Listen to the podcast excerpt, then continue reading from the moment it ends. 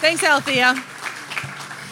And it's a great day in Charlottesville. The sun is shining. I see lots of orange and blue and have heard about reunions that from last night from several folks. So everyone is pumped up and fired to go today, as I am to introduce our two speakers.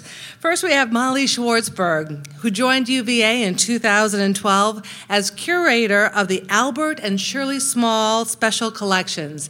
In this role, she builds modern collections of rare books, manuscripts, and archives lives. Her recent exhibitions include the University of Virginia and a Hundred Objects, Faulkner, Life and Work, and Shakespeare by the Book, Four Centuries of Printing, Editing, and Publishing. Molly graduated from Harvard University, the University of Colorado at Boulder, and received her PhD from Stanford University. In 2017, Molly received UVA's very own Lifetime Learning Outstanding Faculty Speaker Award. Joining Molly is John Unsworth, and he joined UVA in 2013 and was appointed as the 15th University Librarian and Dean of the Libraries, as well as Professor of English at the University of Virginia.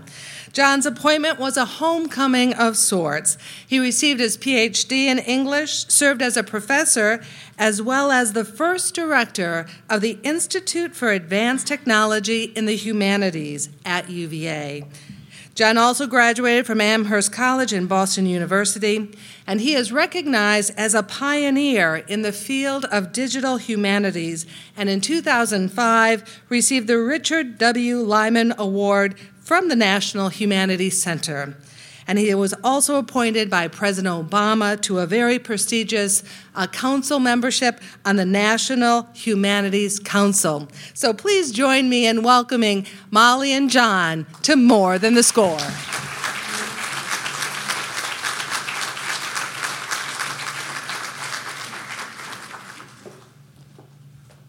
Thank you for that kind introduction, and thank you all for being here.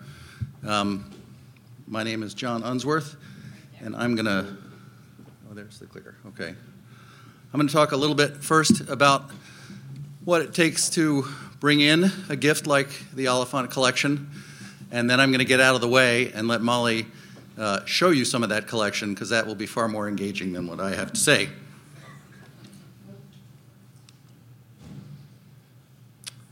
So, Unpacking Pat Oliphant is the title of our talk today. And uh, this really was a long and winding road. Um, this gift was already in process uh, when I arrived here uh, a little more than two years ago now. People had already been working on it. In fact, a lot of people had been working on it. And I'm sure I've left someone out of this list, but this includes uh, people from the Miller Center, uh, people from Arts and Sciences, uh, the art history department, uh, people from the library, uh, development and fundraising folks, uh, alums, the provost, um, the president of the university played an important role in this. Uh, my predecessor, uh, immediate predecessor, Martha Sites, uh, Bob Sweeney, who some of you will know is our head of development for many years here. This was his sort of final special project. so, really, many people took part. Uh, don't want to pass over the name of Beth Turner there. I'll come back to Beth in a minute. So, one of the interesting questions about this gift is why did it come to UVA? Uh, Pat Oliphant is not an alum of the university. Uh, he doesn't have family connections to the university. He doesn't have, uh, you know, children here or relatives here on the faculty or as students. So why did he begin to talk to us in the first place? Uh, it was really uh, Beth Turner who brought uh, Pat Oliphant into our orbit. And this is a little excerpt from an interview that uh, was done uh, as part of a, a magazine article on uh, museums in the area that arose out of a class that was taught at VCU but included students at other Virginia institutions. And Beth says, when asked uh, what exhibit at the UVA Art Museum that was produced under your guidance are you most proud of, says The Oliphant political cartoon exhibit in the winter of 2009 was a great exhibit because it referred to a contemporary event and it happened right at the time of the campaign and the inauguration. A living artist came, Oliphant came, and he came with all his journalist friends and he had, a, and had great public events. The installation was exquisite, and we're very proud of that. We were able to combine that with a historical look, too, able to look back and ahead because we were to uh, combine that with the Daumier show. I'm pretty proud of that exhibit. So, this relationship uh, with Oliphant and the University of Virginia began uh, through Beth Turner and began as an exhibition. And Shannon Cruz Ranson was the UVA major in art history who's interviewing Beth in that uh, story. She was a senior in 2011. She worked as a docent in the University of Virginia Art Museum. And she wanted to, uh, her key areas of interest, she said, are American crafts, antique decorative arts, as well as urban street art, graffiti, murals, tags, etc. Last fall, I began to document and archive ongoing graffiti trends throughout the urban areas of Richmond, which will be compiled into a blog and possible book later this year. Well, as I was exploring this uh, course site, which is still out there on the web, uh, I stumbled on this uh, peculiar coincidence. My last job before I came here uh, was as university librarian and chief information officer at Brandeis University in Massachusetts. Uh, this class was mounted in response to a scandal that happened at Brandeis University. Uh, just before I got there, um, was not uh, part of my administration, uh, but you may have heard about it uh, because in the uh, financial crash, uh, Brandeis had some difficulty with its finances and its campaign. Many of its major donors were invested with Bernie Madoff, too. That, that didn't help. Um, and the trustees began to seriously consider and propose to sell off uh, some of the art collection in the Rose Art Museum.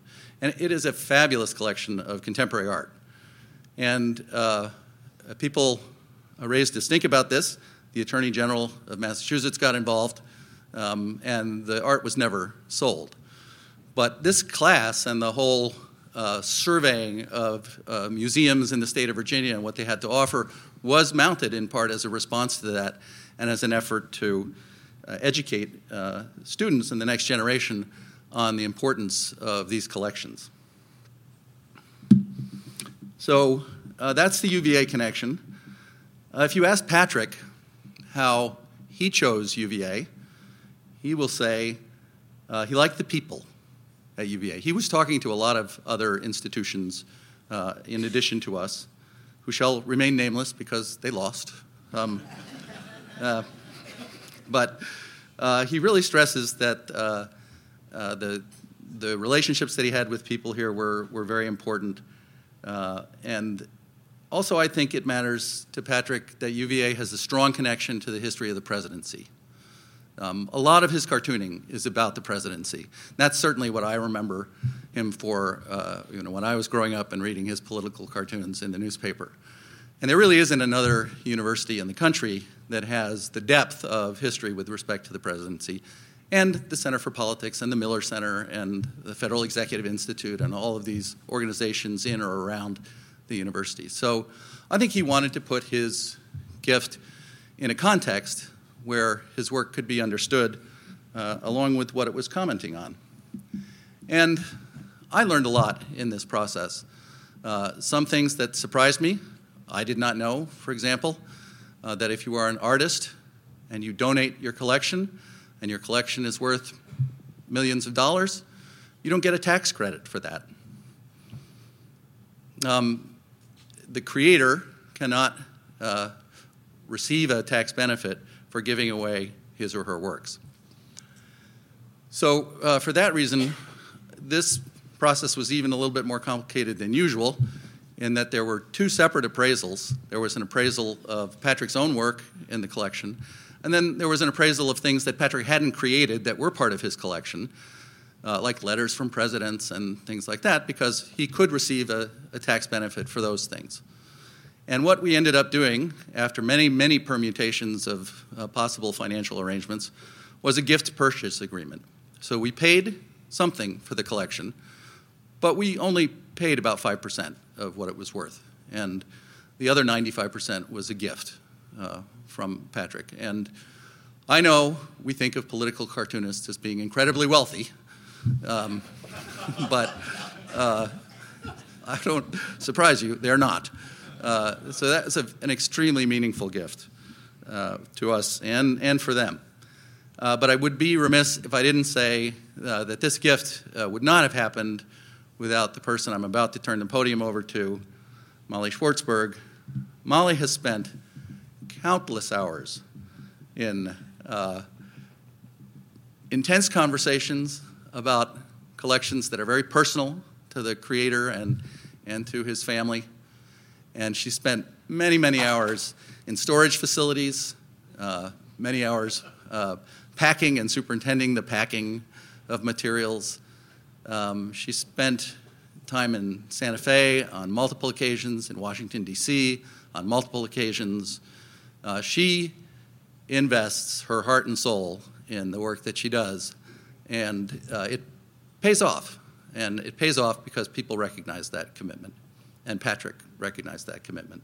So thank you, Molly. And I will get out of the way and let you show them some of Patrick's work. Thanks, John.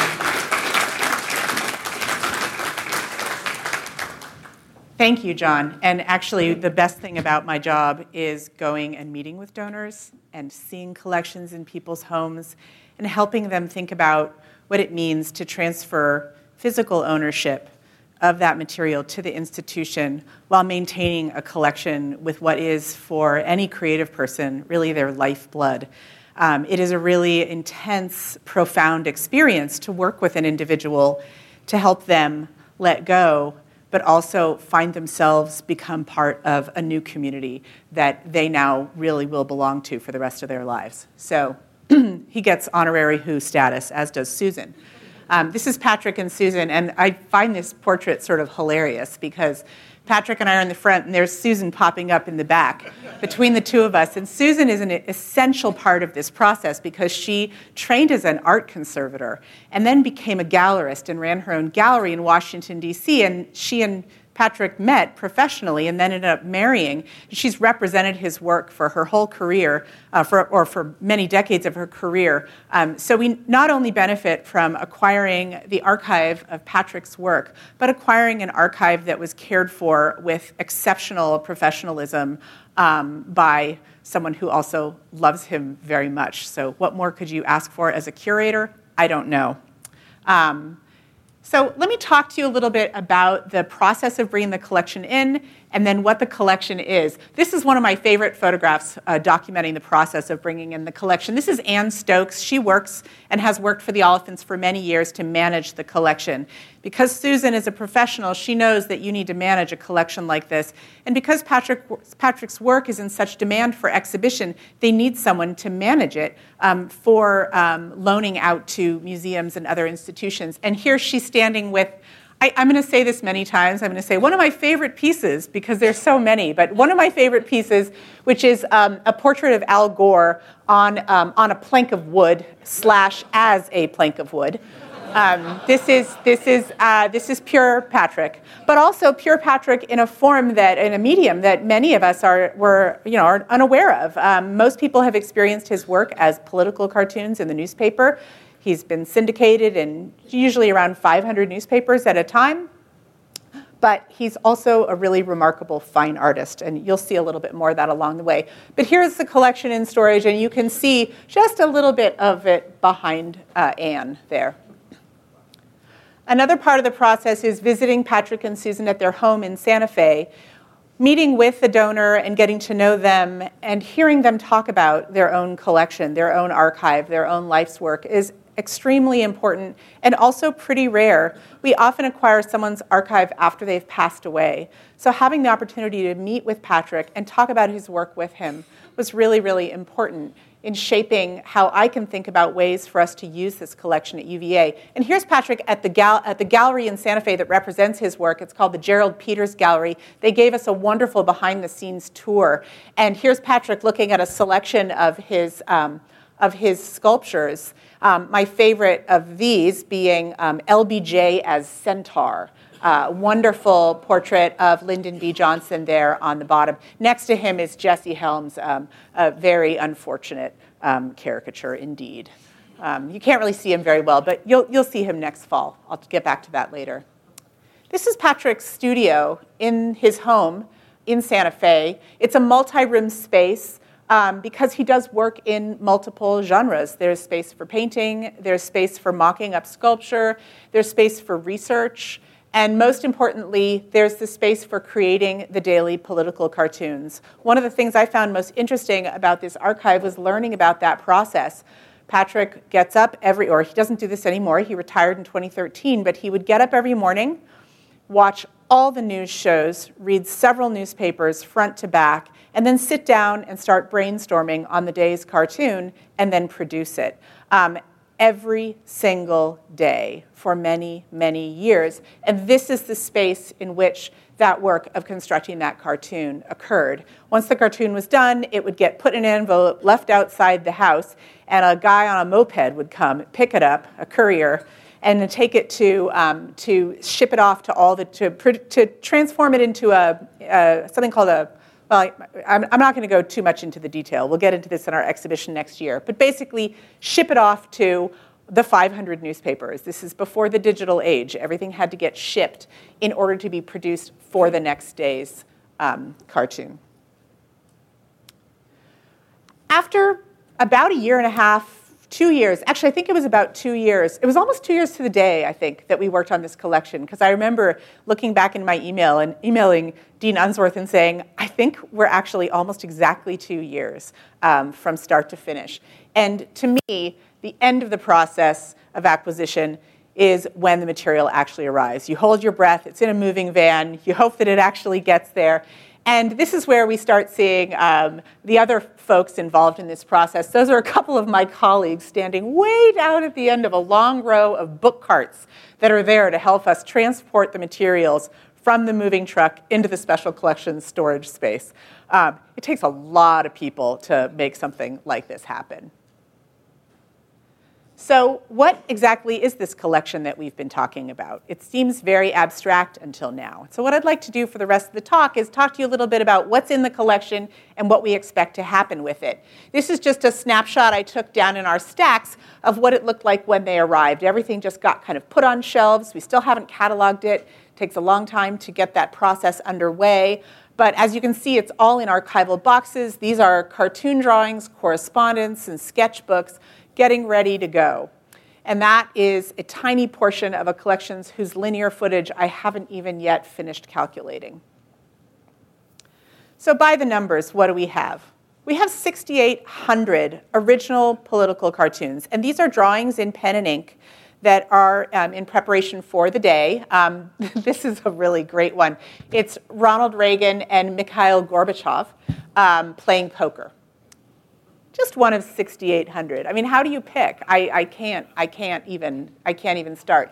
Now you see in the bottom corner of that cartoon, if you can see, there's little Punk. Punk is, uh, he's kind of the meta commentator, and he, he, he really has a lot to say about whatever's going on in the cartoon. So there's actually a second layer built in, and, and Punk will come up again later. there are about 175 of the preparatory sketchbooks that Patrick used each day to brainstorm the cartoon. And I think everybody involved in this process would agree that these are the heart and soul of the collection. Seeing his mind at work, seeing the artist's process as he has just finished absorbing massive amounts of media, and then taking that media and using it to generate a cartoon. So here we have um, Cheney with a shotgun, uh, and uh, George. Uh, George Bush down there um, with um, he's he's putting um, like the chalk the, the clay pigeons. You know, he's they're shooting. The clay pigeons are small children because Cheney is trying to shoot down a Child Health Care Act. And, um, and, and, and, he's trying to convince uh, Bush to veto it, or maybe Bush just has vetoed it. So this is, I don't know whether this actually became a cartoon, but you know he's trying to come up with a way sometimes they're extremely inappropriate as i would say uh, this one is Um, and some of them are so inappropriate, I wouldn't even show them to you today. But you're free to come be researchers in the reading room and go through the, the notebooks yourself. But 175 of these scan, uh, covering decades. There are about 100 or more commissioned drawings. These are done as book covers, magazine covers, suites of illustrations in magazines and other places, posters. This is, um, you all remember Jesse Helms, who popped up. This is a 1986 uh, item from a, a set uh, having to do with Jesse Helms and censorship. This is when um, Playboy magazine and others um, were, were in the news a lot, and Helms was on a mission. And I like this one because we've got the library burning, the librarian burning books. So just that's me right there. That's what we like to do in special collections. Um, this is unusual. He did this one with a, a very neon um, um, watercolor of, of, some kind, um, and it's, it's hard to communicate that um, in reproduction. You actually, actually have to see the original to get that true color. As I mentioned, um, Patrick is an artist in many media, and he has done a large set of works on paper over the course of his career. This is a jazz musician. Um, you could call this a caricature, but I don't think that's appropriate. This is a much more sophisticated, nuanced, elegant um, work that takes a lot more time to produce than um, a daily cartoon. So we have him working on these very ephemeral pieces and then on pieces that are really meant to last and that are meant to sort of hang as fine art. And you've also seen already a couple of examples of the bronze sculpture. This is a remarkable body of work. This is Ronald Reagan on a bucking bronco. Um, this looks a lot like a famous uh, Remington at the White House. Um, it's brought to the, to the present um, by Oliphant, and he often pictures Reagan in this kind of attenuated state of just being whipped around by circumstance, by the political environment in which he lives.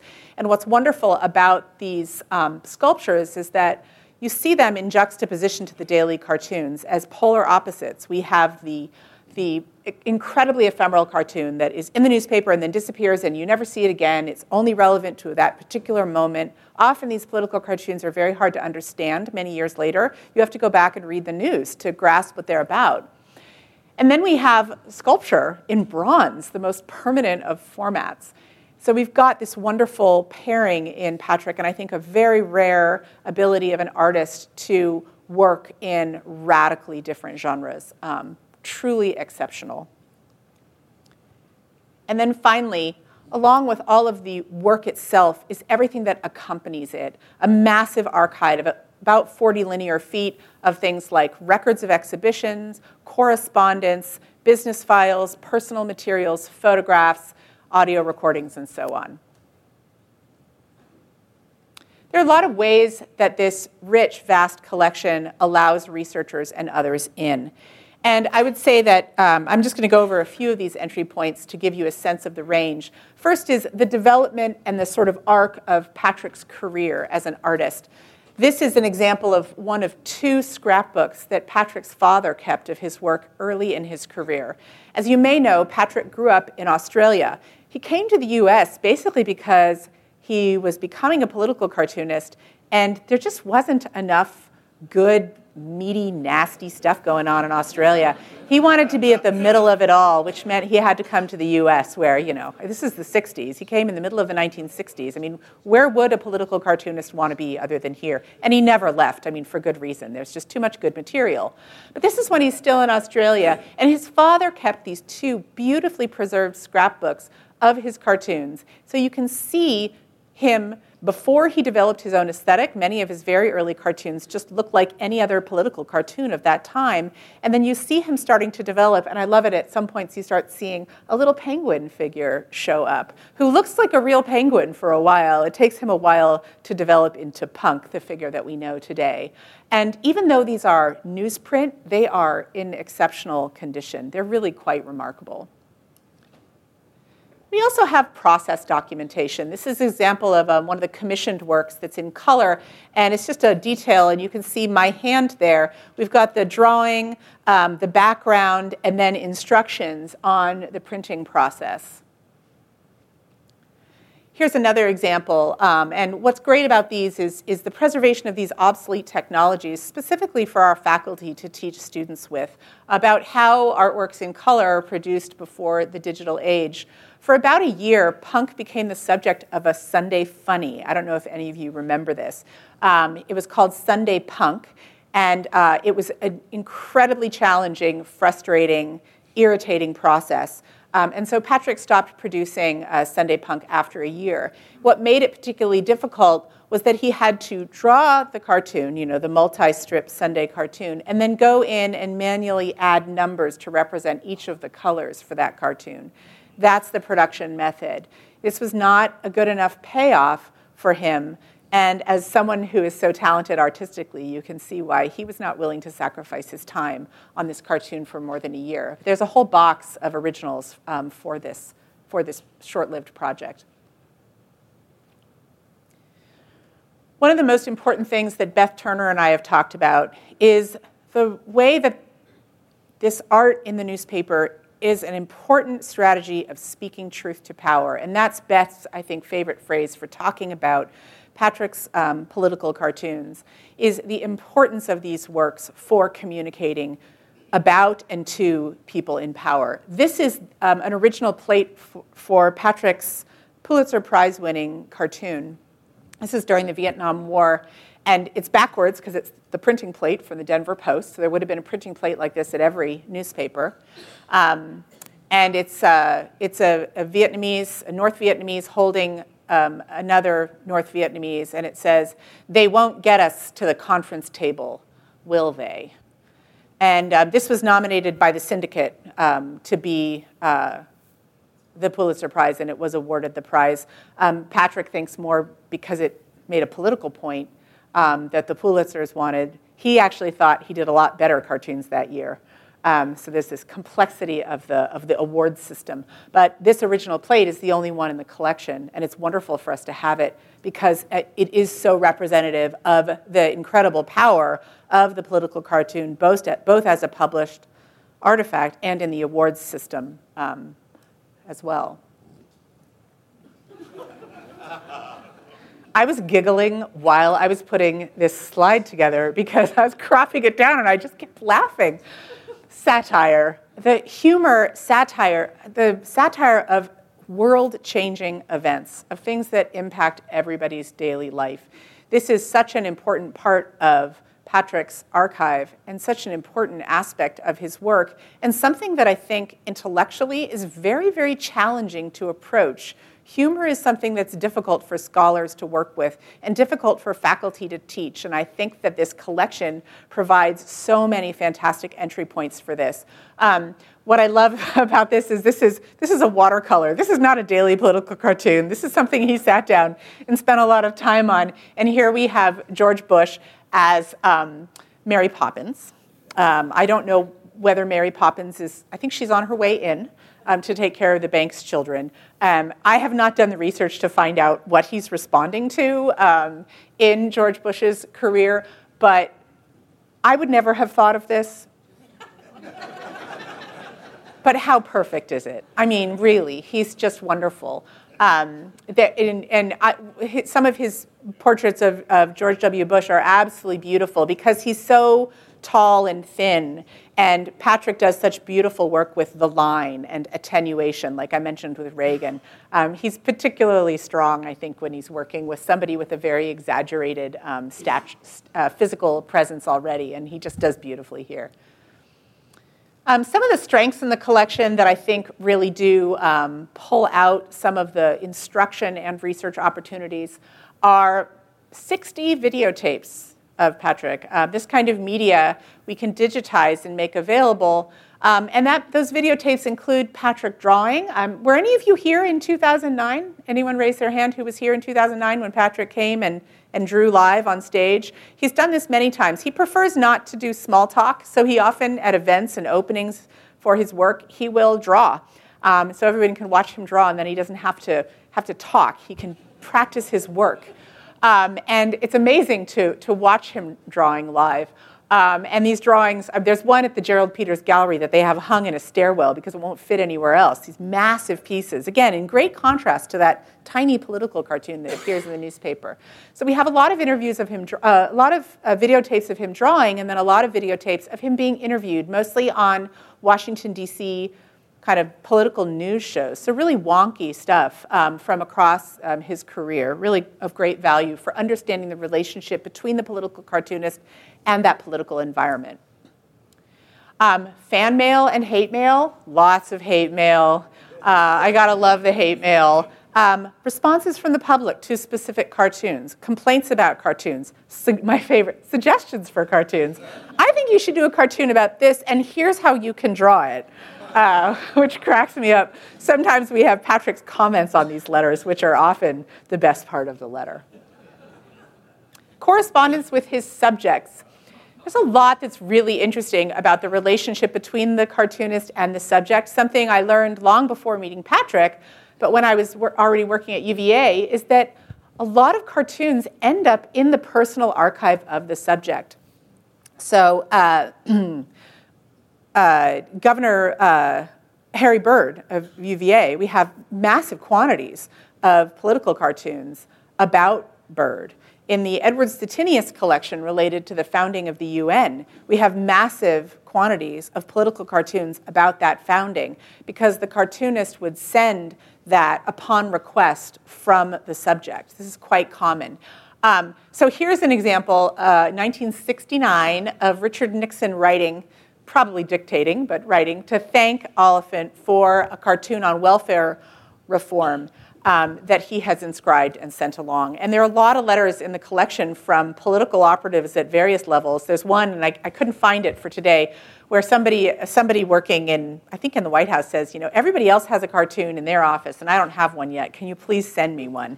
Because um, it's sort of a mark of honor to have an Oliphant in your office. And I have a feeling that the more savage, the better which is a really interesting thing about the relationship between the cartoonist and their subjects. Um, Patrick does not pull punches, as we know. And Richard Nixon is really, obs- I mean, it gets really bad. Um, but R- Nixon wants, wants one of his cartoons. That's something, there's something about that dynamic that I find really fascinating and can't wait to learn more about there's just a lot of documentation of the career. Here's a couple photographs of Patrick very young with his, his pipe in hand, um, the young, rakish, you know, troublemaking political cartoonist. Um, and um, there's also just who knows what else. Here's some of the some of the plastic cartons, you know, that arrived that we know pretty much what's inside of them because the collection's well organized, but we don't know what everything is inside, and we don't know what the researchers are going to find. Um, there's a real most important thing you learn working with materials like this is that you cannot know the value of a collection, um, the full value of a collection really ever. It takes generations of researchers for that value to come out, and that value is shifting and changing a lot through time. So, what's next? What are we doing with all this amazing stuff now that it's here? Well, you'll be glad to know that first up, we are working on an exhibition for fall 2019 that'll be in the main gallery over in Special Collections. These are two of the most important people. These are the two most important people working on this project. That's Beth Turner, who you've heard a lot about so far, and that's Holly Robertson, who is the library's exhibition coordinator. So Beth and I are already in deep brainstorming how we're going to set this exhibition up to showcase as much of Patrick's career as we can um, for the UVA audience mostly because we want to get some real ideas into the minds of our faculty and students so they can begin leveraging this collection for their own interdisciplinary work. The collection needs to be processed. We have archivists in special collections who work to describe our collections to national standards and make them available online in what's called a finding aid. And we are working hard on um, setting up the process for processing this collection. Um, this is one of our wonderful student assistants. I snapped this picture of her a few weeks ago, and when I was looking for a picture, I had to use this one because we are so lucky to have amazing students um, working in the collections with us, and she's working on a 19th century family archive from Virginia. I also just really wanted to show you this picture. This is my favorite thing in the world right now. I told you I have a lot of favorite things, but this is my favorite thing in the world right now. This is a, Special Collections brand new flat file storage, which we have been waiting for for 14 years. So thanks, John, for helping us get that.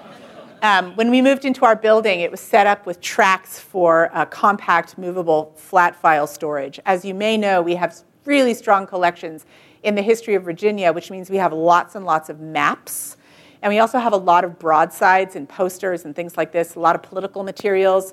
Um, and we have lots of flat files. And just last summer, we installed these magnificent things. And we just got a fancy special ladder so that people like Joseph, my colleague over in Special Collections, can safely pull things in and out of this massive storage system. And one of the things I was super excited to tell Patrick and Susan about was, of course, your collection should come to UVA. We have magnificent storage for it because when the wife of the artist is a conservator, she knows how important storage is. So this is the back end. We love the back end. And this is my favorite photograph right now of that back end. Reading room and class use. This is the most important thing that will come out of this collection in the long term is how it is used for both research and instruction. This is a class of students um, in one of our classroom spaces working on putting together an exhibition. We actually have a growing number of faculty who want their students to learn about exhibition curation. Um, this is not something that we used to do at all, but now we have classes curating exhibitions quite often. So this is a class in the early stages of a show. Um, and they're working w- across the collections, and um, we really love the opportunity to make our gallery spaces um, an educational space, not just for people coming to look at the materials, but for students thinking about how to put art, put papers, put documents, and books out on display successfully. Um, in the reading room, we expect to see a lot of researchers uh, locally, but also from out of town. The thing about archival collections is that they're only in one place. So wherever they are, the scholars have to come. We host about a, a third of our researchers are coming from elsewhere to use our collections. So we will expect to get an injection of a lot of researchers from all over the country and possibly the world once this collection is processed and its descriptions up online. We haven't yet figured out how much of this collection we can digitize, um, hopefully a lot of it. Um, to put up online and make available to people across the world. Um, we have a wonderful digitization studio and a rigorous program to digitize, but of course, everything has to be done um, with conservation in mind. So it's a lot slower practice than, say, Google Books when they come in with their automated machines. But we expect to digitize quite a bit of material uh, in preparation for the exhibition. And then as we process the collection, we'll come up with a longer term plan for, um, for broad, broader digitization. And then finally, we're looking forward to collaborating with any number of groups across grounds. These are just some of the organizations that we've already been working with to some extent um, in, in, uh, in thinking about this collection. Um, one of my favorite uh, events that we had when Patrick and Susan first visited was they met with a group of interdisciplinary faculty um, from across the university people in media studies, Center for Politics, art, literature. What's really interesting about political cartoons is that they don't fall in any one genre or any one field of study. They really are an interdisciplinary genre. They don't have a comfortable place in an art department because they're too political and too ephemeral. They don't have a comfortable place in a journalism program because they're too visual. Um, but they belong beautifully in both of those places and in the interstices between fields. And we expect to see some great opportunities for interdisciplinary teaching. There's a lot going on at UVA, especially in developing the new curriculum for first year students, in helping those students to think between traditional fields. And I think this collection will provide really, really interesting opportunities for that too. Um, to, for those, for those, uh, those modes of interpretation to really blossom. So I'm going to stop there. Um, and uh, I think we're going to open it up to questions. Can I ask the first one? What's the first question? When will the exhibit be open? Oh, the exhibition will be opening I September 20, 2019, sometime in September 2019. I don't have the day on the on the tip of my tongue, but yes, it's it's next year.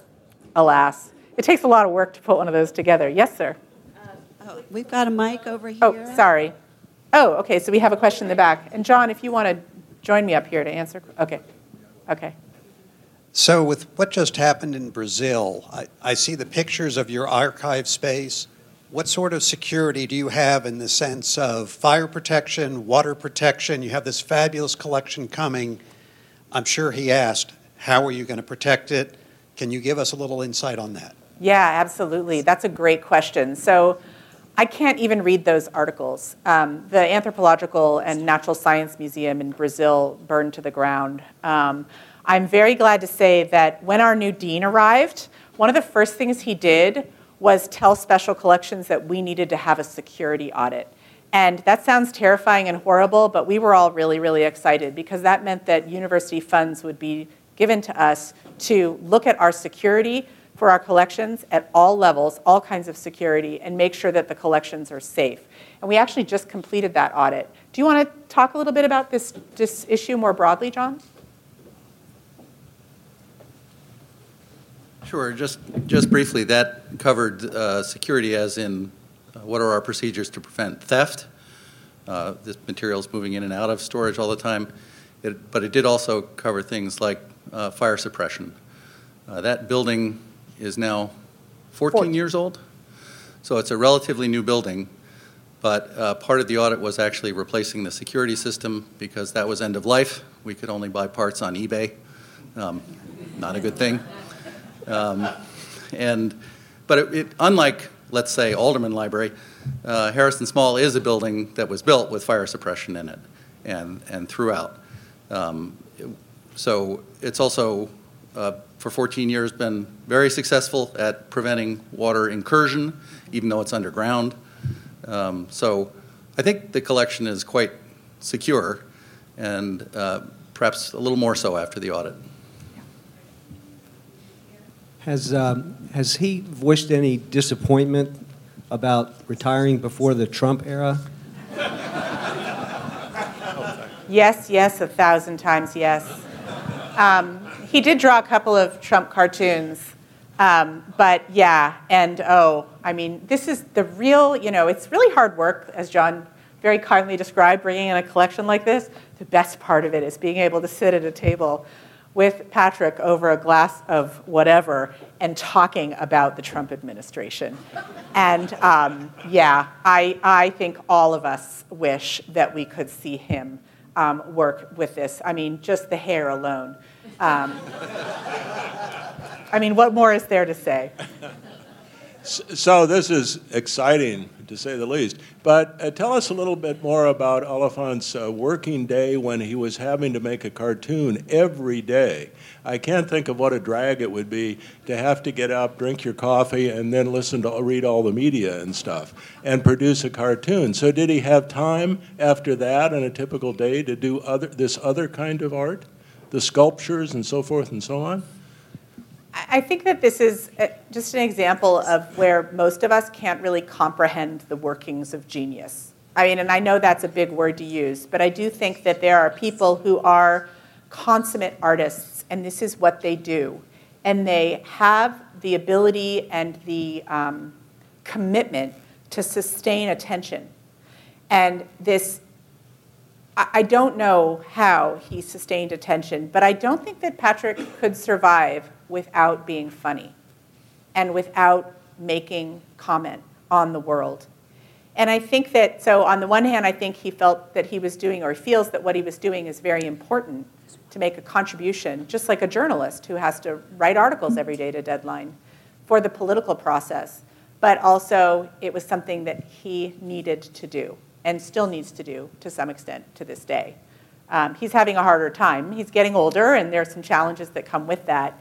Um, but yeah, I mean, I honestly can't really um, imagine what that would be like because I don't have that kind of mind. But I think that that's what this collection reveals is a very particular kind of mind. So, uh, one question. Along that line, a lot of artists are loners or, you know, do something by themselves all the time. But is there some mentor-y or someone who's a protege of uh, Patrick that he's like, I want this or those people to be like intricate and bringing more life to this as I'm not here anymore? Is there that kind of person that's included in your process? That's a great question. Um, I don't think I ever heard him mention any particular younger cartoonist who he's working with. I do think that he's very concerned about and interested in asking the question what is the future of editorial cartooning? Um, in an era where most newspapers are experienced online, and you don't turn to the editorial page to read your Oliphant cartoon each day. Um, so the situation is such that uh, I think that the, the field is very much in flux, and I don't think anybody really knows where it will go next. There are people doing a lot of graphic commentary of this kind online, but is it reaching the same audiences? I think that along with a lot of other things that are happening with the rise of internet culture is you pick your own resources online where you're going to get your news and you get the commentary that you want to see. So instead of, you know, there being one local newspaper or maybe two local newspapers that have the political cartoons of the day, we're going to see more and more polarization, um, or at least that's my experience so far, is more and more polarization. Cartoons not written for a single shared audience, but for people on different ends of the political spectrum. Where that's going to go over the next few years and few decades is a really, really interesting question, and one that I'm hoping we have some opportunities to think about here at UVA. Um, this is the kind of topic that I think um, can be addressed in public forums, in symposia, things like this, that might come out of this collection um, if we're lucky enough to be able to put them together. Uh, my question is um, to ask you to give us a description of what is involved in actually processing a single element of the collection, and then perhaps an estimate of how long you think that that will take to, to be completed. So that's a great question. The collection is in beautiful order already. So we've estimated that we need only about a year to get the whole thing up online in ArchivesSpace, which is a database system that we use to keep our manuscript collections organized. So this is a, an unusual collection for us because it is about half manuscripts and about half art. So um, we're going to hire a project archivist to come in to do this process, and that person will determine what the best practices are for describing artworks and describing the archive. Um, that processing can be at various levels of specificity. When it comes to the art, there'll probably be a lot more detail than there will be when it comes to the boxes of, say, um, exhibition um, paperwork. Um, so the, the archivist needs to strategically look through the entire collection, determine what depth of description is possible and necessary. Um, of course, possible always uh, beats out necessary. Um, there's only so much you can do. You can't describe everything completely. Um, and then it goes up online for the world to see. Um, so the process is, is basically about learning um, the proper terminology. There's a standard vocabulary for description of both archives and artworks, um, and making sure that we get those, that we use those both for the archival and the art side, which is an unusual process for an archivist. So it's going to be a challenging project for the person who does it. Sorry, my mic's getting a little wonky, so. Okay. First of all, thank you very much. Uh, congratulations. It's amazing to hear his work ethic, to get up, listen to the news, read the newspapers, and then get to work. Uh, does he continue to do that? And second, uh, when he produced, did he also keep some narrative to tell the context because he left a lot of context in all his cartoons. But if not, are your students who are coming to help challenged to look into the history, the political history, because you had to be there in 1969 to understand the Nixon welfare cartoon. And I find that students here aren't really studying history so much. Uh, you answered my third question, which was uh, digitization, and you've set your priorities there. But are the students involved to the point where they are going back and helping you understand the context of history that produced this amazing political satire. So the students who work in special collections know because we, we make the material available and then we wait. And the researchers and the classes need to come in and do that work themselves. So we just make the material available and then, then the context needs to be um, evaluated by the, the people who come in and use it. Um, he did not leave a narrative behind What he did leave behind um, each day is those sketchbooks. We don't have them for every single cartoon, but for a lot of them. Um, and this is the case with all political cartoons. We have political cartoons. We have a lot of other political cartoons in our collections. And there are many that I've tried to learn about and I can't understand. We have a wonderful Nast cartoon, very famous, Thomas Nast, very important early American cartoonist. And there's a, a cartoon of, uh, I think it's Andrew Jackson, and half of, it, half of him is wearing one outfit, is wearing like a military outfit, and the other half is wearing um, a union suit.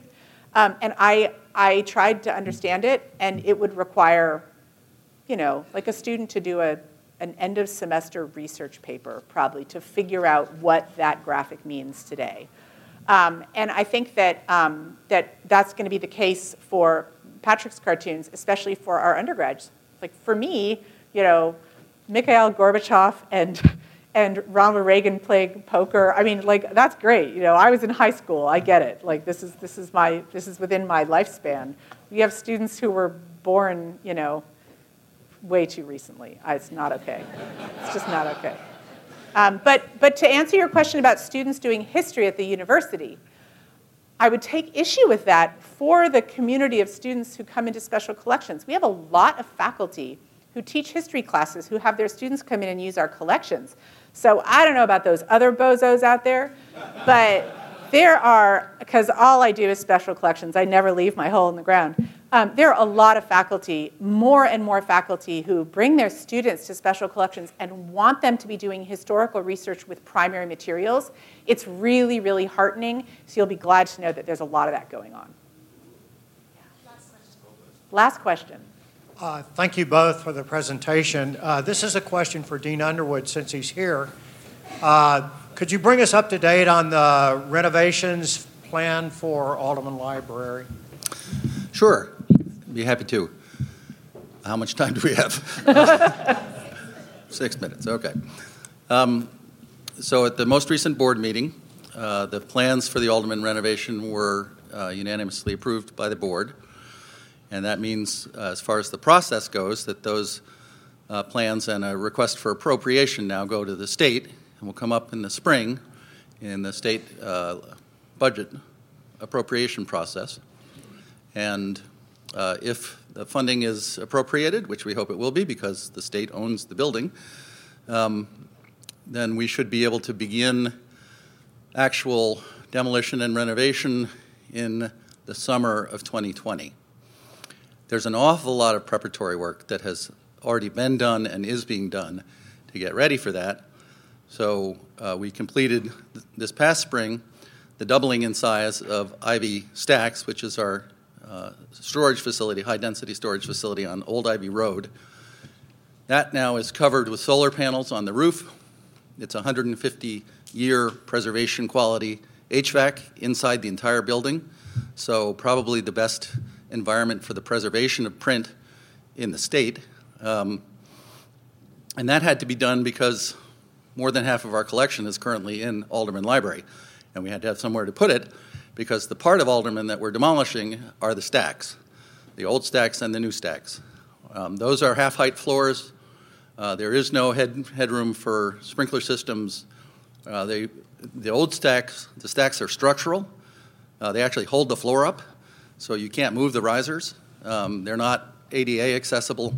Um, that part of the building was built to be what Ivy Stacks is now um, in 1938.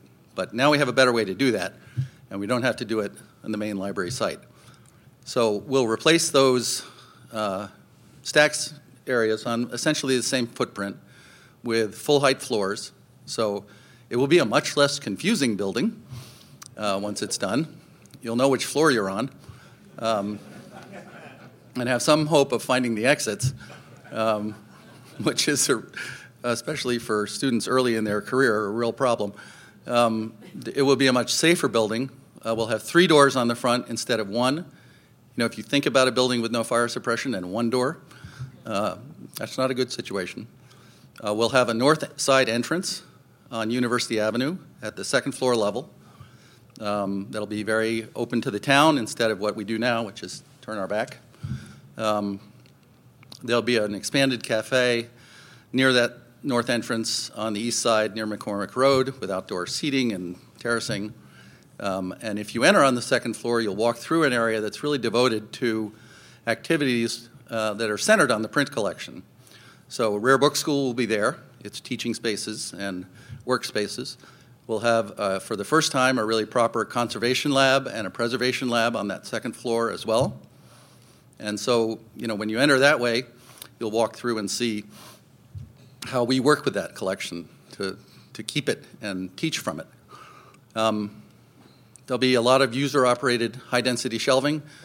Uh, so you push a button and it moves a bunch of stacks, so you create an aisle where you need the aisle. That's what we're doing to try to make up for the fact that we're losing lots of floors of book storage. Um, but we're building four of those five floors in the new section so they can hold compact shelving throughout, even though, for example, on the second floor, we won't open that way. Um, it's going to be uh, a really beautiful building. It will essentially continue the aesthetic of Old Alderman. Uh, the three quarters of the building that remains will be really restored to original finishes. So uh, rooms like the McGregor Room will look the way they do. In the new building, if you came out of the McGregor Room and walked down that hall, this uh, Stettinius Gallery, you would, at the end of it, you'd enter Clemons Library because we're going to create a connection between the two buildings at that level. Um, in the interim, while the books are offsite, right now we're putting uh, high-density user-operated shelving on the first floor of Clemons Library to hold about half a million volumes during the renovation as a, as a user accessible browsing collection. And the feature that people like most when they see the drawings is those light wells in the middle of Alderman that were built to bring light to the interior offices. That's why you have to cross a bridge in Alderman to get from the front of the building to the back. Those light wells will become usable space. We'll put skylights over them, we'll bring the floor to one level, and they'll just be part of the second floor. When you, you know, you walk in, you walk into a sort of an indoor piazza space in the middle of the building that will have plenty of light. It'll be a great event space, and hope to see you all there someday soon. Um, it should open in uh, 2023 if all goes well. So, no class of students should pass through UVA without spending, being, being able to spend some time in Alderman Library.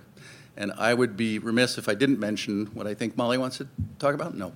Right now, if you go to Harrison Small, there's a really excellent and interesting collection on, Yeah. The, on the health system. Do you want to say just a word about that? Sure. Yeah, before, before we leave you, uh, just a quick plug for our current exhibition, which is in the space where the Oliphant exhibition will be next year, which is 200 Years of Healthcare at UVA. We've given over our gallery to our wonderful colleagues over at the Health Sciences Historical Collections. And if you're not aware that they have their own special collections over in Health Sciences, it is absolutely fantastic. And they have put together an exhibition filled with really remarkable items, giving the history of healthcare at UVA, including my favorite item, an actual iron lung that is in the middle of our gallery space. Um, it is really spectacular and was actually used as recently as the 1990s. So don't miss that show. If the game ends early, come on over. We're open until 5, 1 to 5. Thank you.